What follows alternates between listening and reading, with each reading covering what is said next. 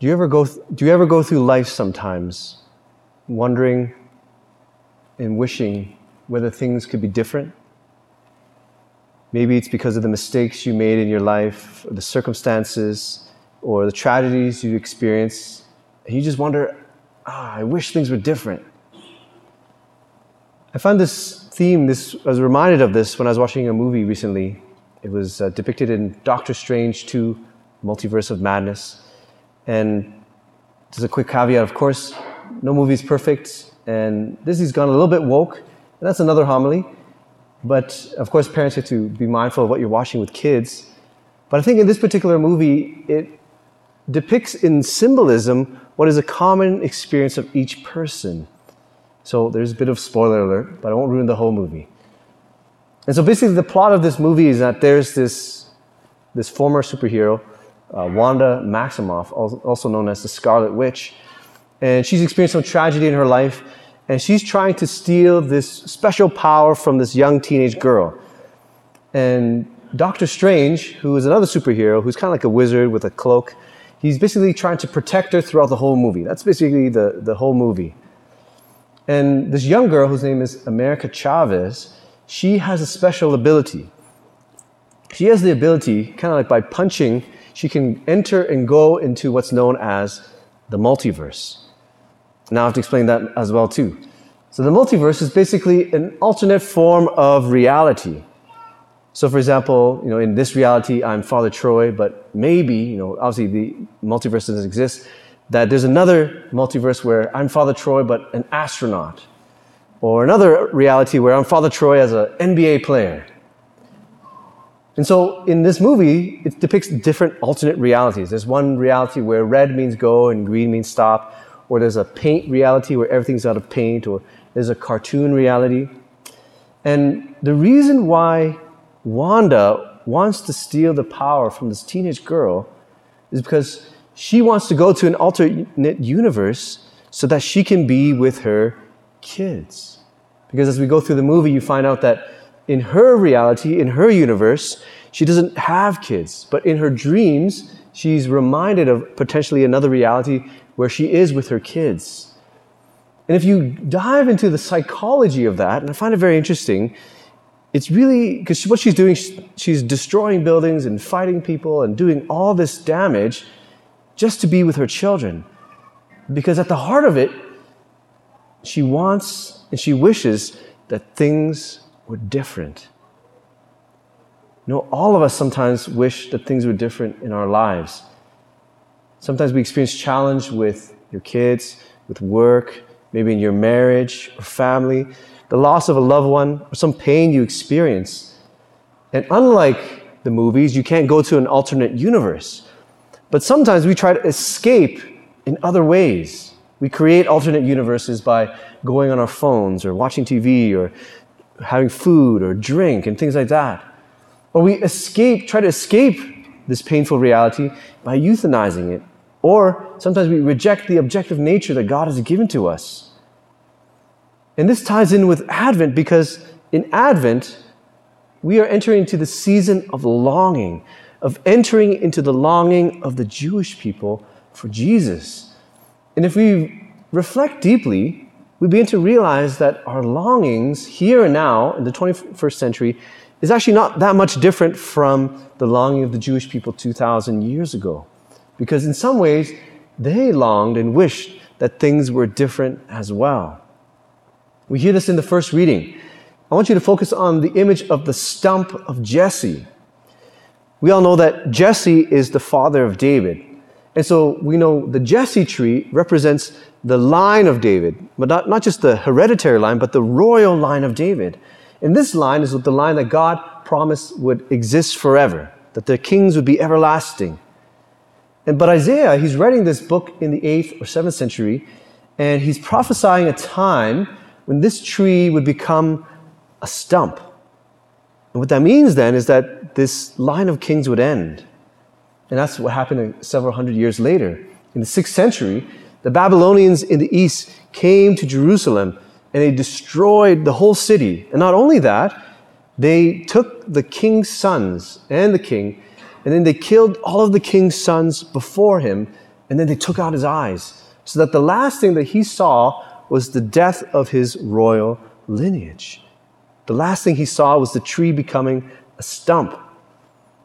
So imagine then you're one of the remnants in Israel, and you're there, and the temple has been burned down, and the kings are gone, and God seems to have disappeared from the situation. And you're probably wondering and wishing that things were different. And so Israel's longing is our sometimes our longing as well too. That when things get difficult, we wish things were different. And of course, if we have the power to change things to make it better, or if, if we're in a, an abusive relationship, of course we should try to escape that. But sometimes in our life, there's things we cannot escape. And so, what God is doing is He's inviting us, instead of escaping, instead of running away, He's inviting us to stay. In fact, He's inviting us to go into the desert. I think the word for us today in the second week of Advent is that if you want to find renewal, go into the desert. Because that's what John the Baptist is almost saying to us just by his own actions. You see, it, what's really interesting about John the Baptist is that he's doing his ministry, as we hear in the gospel, by the River Jordan. And if you know a little, about, a little bit about Israelite geography, the Jordan River is 32 kilometers from Jerusalem. That's, you know, that's, that's a far distance. But what's interesting is that the people of Jerusalem and all of Judea, as we hear in the gospel, they came out to him. Why did they do that? I think there's two reasons. The first reason is that John is preaching this message about the kingdom of heaven becoming at hand. Because if you say that the kingdom of heaven is near, it means that there is a king at hand.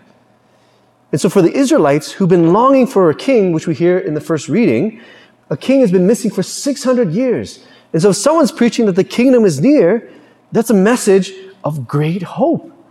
And that's what the image is of the shoot coming from the stump.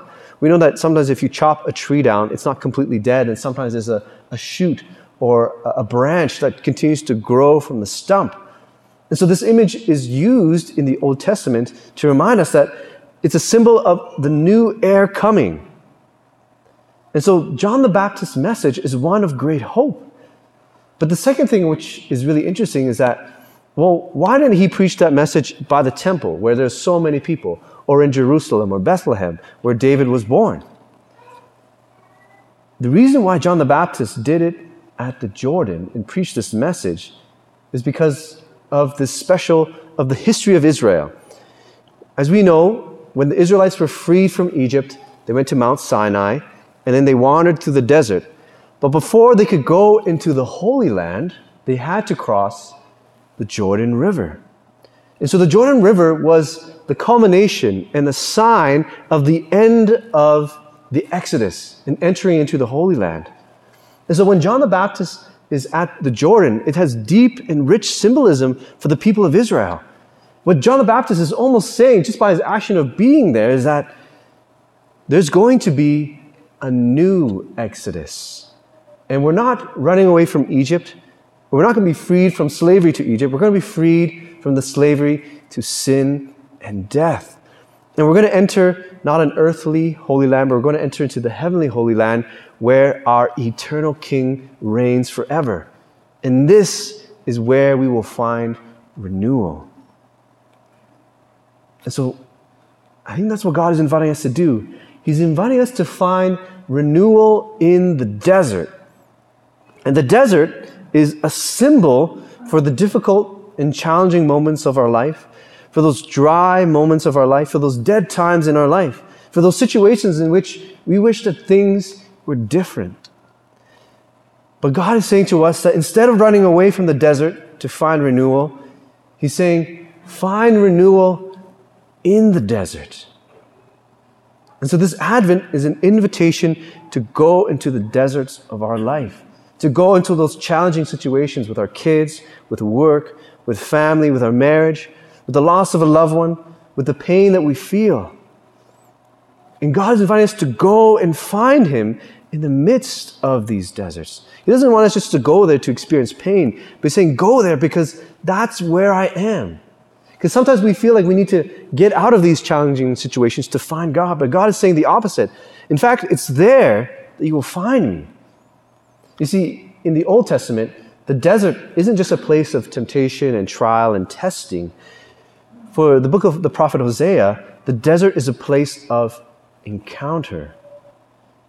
The book of the prophet Hosea says that God will speak to the heart of his people. He will establish a covenant with them and espouse them forever to him, but he wants to do it in the desert.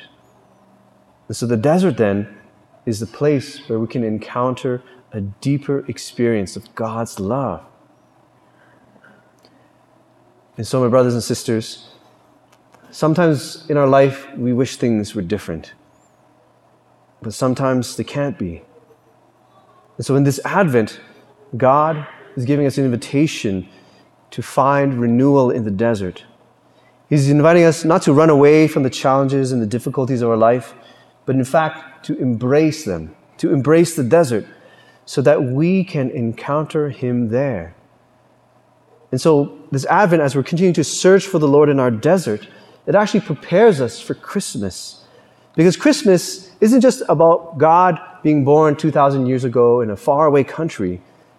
Christmas makes it possible for us to discover God again in our daily life, here and now, to discover as Jesus reminds us before he ascended into heaven, that he is with us always, even until the end of the age.